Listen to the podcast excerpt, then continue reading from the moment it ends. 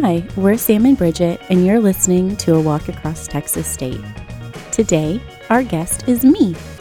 We are recording this episode on my last day here at Texas State as a career advisor in the Career Services Office.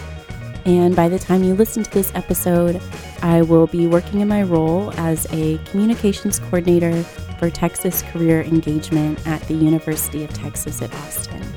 So I'm really thankful to be um, recording this episode with our full team today, including our producer, Zachary Webb. And we're going to be talking about how to leave a job. Success. so close. It was really good. Just, So just say successfully and I'll just throw it in there. Successfully. Perfect. it's like it never happened. I feel like we need that emoji that has the like streaming tears coming down. I mean, hey Sam, we're glad that you're here. well, I just walked right on over from my desk, Yeah. so it was super convenient. Thanks for introing yourself. No, this is really special. There aren't many instances where you get to say goodbye the way that you want to. So, thank you so much for the opportunity to get to say goodbye. Aww. I mean, there's that emoji again. My God. I fully intend to cry before we leave. okay. Mm-hmm. so you're leaving us.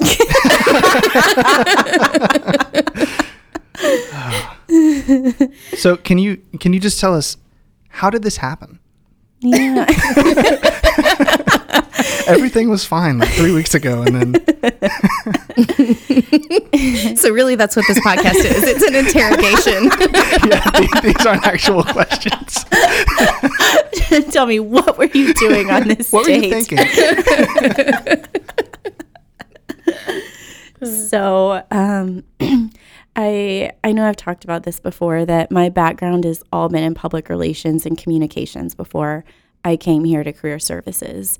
And that really made it helpful for me to serve the students in the College of Fine Arts and Communication. And then I also worked on a lot of marketing projects for our team. And I've been super passionate about the ability to serve students, um, help them learn about different opportunities and, and learn how to market themselves. And so, actually, um, so Bridget and I went to a conference together um, late last year, so in December. And it was really my first time kind of being around a lot of different people in the career services world, like from all different universities. And, you know, I kind of got a sense of what a career path trajectory could look like. And I also got a sense of the different kinds of experiences that people had in order to move forward. And it really just got me thinking more about okay, the, the strengths that you have really lie in your communication skills and background. And so an opportunity came up to be able to use those skills to really serve even more students than what I serve currently. And so it's kind of it's a real growth opportunity for me to be able to use the existing skills that I have and be able to continue working in an area that I'm passionate about because I'll still be working in career engagement. Um, but it is just kind of like a merging of like all these things coming together that interest me and that I'm good at. So um, it's really bittersweet, but um, it's really was just kind of too good of an opportunity to pass up. I think I see a lot of the skills that we've been talking about over the last season kind of culminating together with that.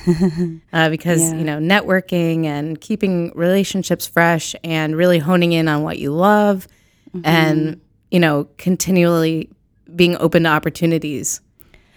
Yeah, thank you. So I didn't mention that, but you know, I did learn about the opportunity and was interested in it because of who is kind of leading who is leading that initiative at the University of Texas. And so that's our former director Norma Garagire and um, you know, I have so much respect for her and trust her vision and leadership and um, so I'm really excited about the opportunity to get to work with her again and our other former colleague Summer. Can you talk a little bit about what the process looked like as you were uh, reviewing that position, applying to that position, um, because you know ultimately we are talking about how to leave a job successfully, and I think you do, or well, you do. Uh, you're going to do a great job. You've been doing a great job of that. So, can you tell us about how you navigated that process? Of the job application process? Job application, interviewing, and all that. Yeah. Okay. Thank you. So that is that is kind of one of the weirdest parts about applying for another job when you have a current job of like what do I say when I have to go do the interview? So that part is tricky to navigate. Um, but the job application part was very much um, how it would normally be. So, you know, I applied online, I followed up with people, I you know, went through a standard interview process. So all of that went, you know, exactly the same as it always would. I would say that in this job, I definitely, in this job application process, I definitely was very intentional to like continue following up um, over the course of the interview process and even in that in between time of, you know, from the time I applied to the time I was offered an interview. So I was a lot more intentional, like, trying to follow up to say like, "Oh, would you have a few minutes to talk about these few questions that I have about the role?" So um, I felt like because I had learned about it through a network that I maybe had more of an opportunity to to reach out and ask more proactive questions. And then in terms of how I handled it here, um, you know, I tried to make sure that whenever interviews were scheduled, that um, it was at a time where I didn't have a meeting conflict or I was able to get someone to cover that for me. Um, and you know, in a in a job, there are definitely HR rules where you don't have to give the specific reason for why you won't be out. You can just say, "Hey, I'm going to be out on Thursday until 10 a.m." And you don't, and you can use your vacation time, and you don't have to say the reason why. And so, um, And so with that, about um, as you're kind of navigating leaving a job, but also making sure that you don't burn bridges um, Yeah. when you do leave jobs, um, how did you navigate telling your supervisor and then also your coworkers? Yeah, that is another area that um, I think peop- it's easy to make mistakes in that. So, in my opinion, you should always wait to tell your supervisor first and then really let them take the lead on how other people are going to be informed.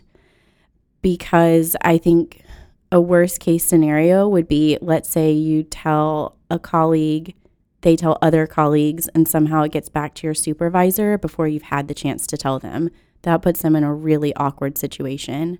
So for me, um, and I think it's always nice to kind of try and make it as informal as possible and be able to tell them in person um, before you do any kind of formal letter. Um, if you're in a situation to where you maybe are not feeling as comfortable about your relationship with your supervisor, it can be helpful to have a letter of resignation drafted um, and just not have hit send yet. But it can be helpful to have that drafted. And there are good examples on like themuse.com and different places. But in this instance, I do have a really good relationship with my supervisor. So um, I think on like a Friday afternoon or something, I you know, knocked on his door and was like, "Hey, you know, do you have a couple minutes? Do you mind if I shut the door?" And he was fine with that. And so I was able to let him know and you know, thankfully like I have a really great supervisor and someone who's supportive of like my growth and development and so he was definitely really understanding and reacted well and you also are going to need your supervisor's support. I mean, it, they have to do it, but um, there are certain steps that have to be taken, like with HR and making sure everything goes smoothly. So it's really good to approach your supervisor in a um, in a nice way, um, so that that way the whole process goes a lot smoother. As a follow up, real quick, did you tell? Um, would you recommend telling your supervisor before you get an interview? Oh. After the offer? At what point in the process would you suggest? I mean, it's going to depend, right? But Yeah, it totally depends on the person. Um, for me, I I feel most comfortable, and I think a good general rule of thumb is like I don't like to tell anyone until I have a signed offer because whenever you tell someone like you're going to go interview for a position, in my opinion, it sends up a signal of there is something that you may be unhappy with in your current role. And it kind of, in a way, will put a spotlight on you as to, okay, well, now I'm going to maybe be looking at this person a little bit more closely for, you know, are they disengaged in their job? How are they performing? Whereas if you, w- and also, sometimes opportunities will fall apart for reasons that you cannot anticipate. Maybe they maybe a company will lose funding for the position that you're interviewing for. Maybe they'll decide to actually they need to freeze hiring for the next 6 months. So in my opinion, it's best to wait until you have that signed offer because otherwise you open yourself up um, to other potential issues that you wouldn't have otherwise. So when you did go and start telling your mm-hmm. colleagues, what was your strategy for that? Um, I, well, in this case, I was asked um, to tell everyone at once that was available at a certain time.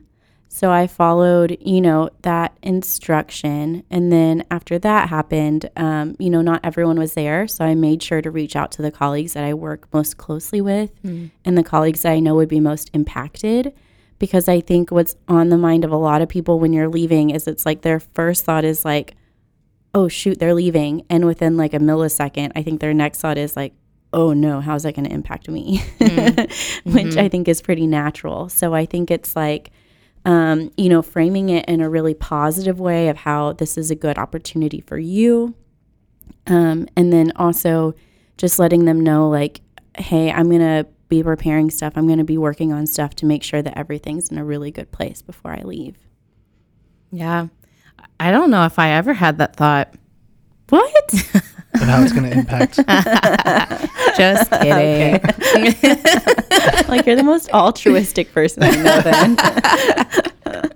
so you you brought up a good point. Um, mm. As you're transitioning out of the job, your lens kind of changes, right? Yeah. So it's not what am I going to be doing a month from now. It's how do I set up mm-hmm. my coworkers for success after I'm gone. Yeah. Can you talk about kind of some of the strategies that are involved in that process?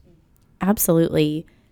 So I think it is totally that lens of like you have to stop thinking about yourself and you have to start thinking about um, the you just have to start thinking more about your teammates and um, the you know how this will affect them um, so i always try to document as many things as i can put as many things on our shared drive as i can like sometimes i'll even copy and paste emails into Word documents and like save those on my server. But um, like for instance, in this specific role, I know that some of the biggest barriers is it's like sometimes when you come into the role, you don't know who all to contact, um, who you might be working with within the college.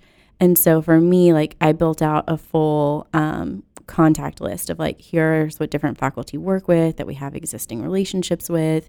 Here are things you should contact them about here's their info, their preferences on like, do they like email or phone calls or whatever. So I documented that and just other helpful tips that people that isn't easily found on like the website or somewhere else. And then um, when my supervisor was talking about how we would transition different things, um, I think you know I was also really mindful of, and he he was as well of like we want to make sure that everyone is going to be set up for success and not feel burned out. So it's also like, how can my tasks and responsibilities best be spread out evenly, kind of amongst the remaining team? So there's going to be a lot of students that listen to this, and they're in different places in life than we are, mm-hmm. right? So we have full time jobs, and really what you're doing is you're moving from one full time job to another, but a lot of the same concepts, especially when thinking about burning bridges and networking with your former coworkers and your former places of employment, mm-hmm. can come into play for undergraduates as well that may have part time jobs. Can you speak to that a little bit? Absolutely. Um, well, it's funny. I have a couple of things to say about that. So, one thing that I do that I think is maybe a unique or a weird thing is I always try to find people that I think could be a good fit for the role and tell them about it. So there have been jobs that no, there there was I was doing a lot of freelancing with a certain company and when I was going to stop freelancing with them, I suggested a friend and they wound Mm-hmm. up hiring her and then like actually even in my part-time jobs in high school, whenever I graduated high school, I had two friends that replaced me at both of my part-time So you try to like pick your successors and stuff, like a king or something, or queen. It's just- hmm, this is the heir Thou apparent. shalt. Yeah. not intentionally, but just like, oh, I know, you know what would make someone successful in this role? This would be a really good fit for this person. So maybe I was career advising back then. I But- think it, it goes back to your Enneagram stuff. Oh my, oh gosh. Yeah. Yeah. Aggressively helping people. Yep. Aggressively helping people. Yeah. But, um, but to your point about burning bridges, um, yeah, that's, uh, even if you are leaving a job because you are not happy with your current job, I think it's m- best kind of for everyone if you can view your new job as more of an opportunity for you. And, you know, just overall, I think your new employer would probably not really enjoy hearing you say bad things about your old employer because that might bring up some concerns with them. Um, you never know if you may need the recommendation of someone at that former job before. You never know where they might move on to. You just never know um, how things can end up. So it's always best, I think, to just, again, even if you don't really enjoy your job that you have and you're moving on to something that you think will be a better fit for you, it's just always good to kind of be positive and not speak ill of your former employer if you can. I know after um, or during high school, I worked for a grocery store, a local grocery store, um, and I quit the job, but I gave a two weeks notice. I let the manager know why I was quitting, um, and he was okay with it. But really, Yeah. what happened is they left me on the rolls for that grocery store, and so after undergrad, when I could not find a job anywhere, I needed money. I was able to go back to that grocery store in a different city. But because they have a database, they were able to hire me really quickly based on the recommendation of my manager from high school. Wow. So these part-time jobs can really help you um, and make sure that you are staying employed, especially in those times when maybe you're in between jobs or you just graduated. Absolutely. And I think the thing to think about as a student also is, you know, even if the job really is bad, when you're interviewing about it and you're, you know, asked to describe scenarios where you had to deal with a difficult person or a supervisor, it is really powerful if you can speak to the positive moments you had, um, because ultimately everything's a learning experience. So, you know, I know you're leaving on a very positive note, um, but for those who probably are, you know, maybe suffering through a part time job that happens, um, is to just try to reflect on the positive things. So, Absolutely. Says a lot more about you as a person when you can say those positive things. yeah. Cool. Yeah. Well, yeah. we can all just look at each other. That's fine too. It's good for podcasting, Yeah, just the yeah, ver- you know, the visuals. Mhm.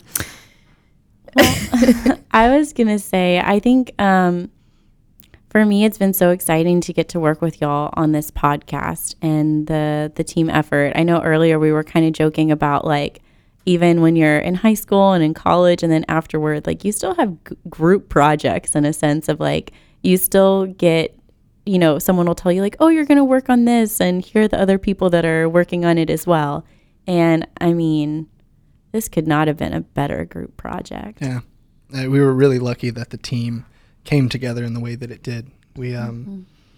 we have personalities that clash at times, but at the best moments, right? They mm-hmm. clash in moments when we really need to work to get the best idea, and we're able to do that without feelings getting hurt, or if feelings are hurt, it's only for like a couple hours, you know, or something like that. I just go to my cubicle and stay, you know, stay mad for a couple hours. But it's it's really it's really strange how this happened. It kind of, I mm-hmm. mean, it.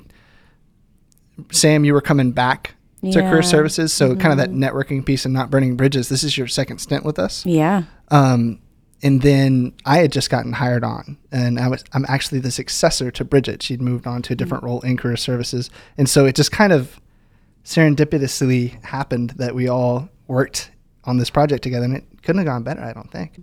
I think it speaks to how we all are as professionals because um, I, I think we've we've learned from one another.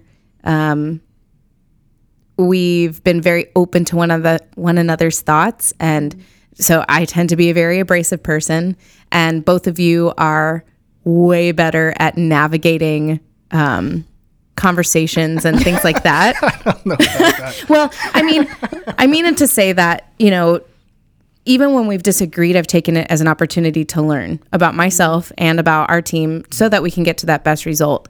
I, am not sure that's how teams often operate. I think people are typically struggling for the power, the leadership, mm-hmm. or something like that. And um, we've just done a really good job of listening to one another and um, using that introspection to check ourselves and then, but to still st- speak our opinion. And, you know, it ultimately the coolest part I think I've learned from this is, um, the the best product at the end of the day is the goal. Mm-hmm. Yeah. So it doesn't really yeah. matter how we get there. Yeah. I think for me, what I think I've grown and learned a lot from this experience too. And I think something that we were really good at is just recognizing each of our strengths and um, also knowing that we each have our own kind of quirks and, you know, respecting and appreciating those about each other. And for me, I have a tendency to want to kind of take charge or like control different things. And so for me, um, I've really enjoyed learning from both of y'all and just m- making myself not do that. Like that's not a. It was it was better when I sat back and listened more. So thank you for letting me learn from y'all. That's what I was gonna say. I think the thing that I've learned is how to listen mm, mm-hmm. more actively, and also not get so married to an idea just because I came up with it. Yeah. Because at the end of the day, in this project, everyone in the office knows that we have created this mm-hmm. this podcast, right? Yeah. But no one knows the little tiny ideas that we have in the middle and whose idea won out. And no one knows that. And so, really, at the end of the day, if you let the better idea win out, then mm-hmm. the product's going to be better and everyone looks better. Yeah. Agree. So if the rest of the world would just operate like this. That's it. That's we just solved the world. Done. Yeah. The end. well, I'm going to miss you guys, but I'm really looking forward to staying in touch. Yeah, maybe we can have you on the podcast every now and then. yeah. As a as an actual guest. Oh, you okay. You, oh, you won't have to introduce intro? it. No, you won't have to introduce yourself anymore. but no judgment on any future intros or outros that you hear. None. A Walk Across Texas State is produced and edited by Zachary Webb and student producer Zach Blue. Music by Richard Hall. For free resources and additional information about our services, head over to careerservices.txstate.edu and follow us on social media at TXST Careers. Thanks for listening, and we hope to see you soon.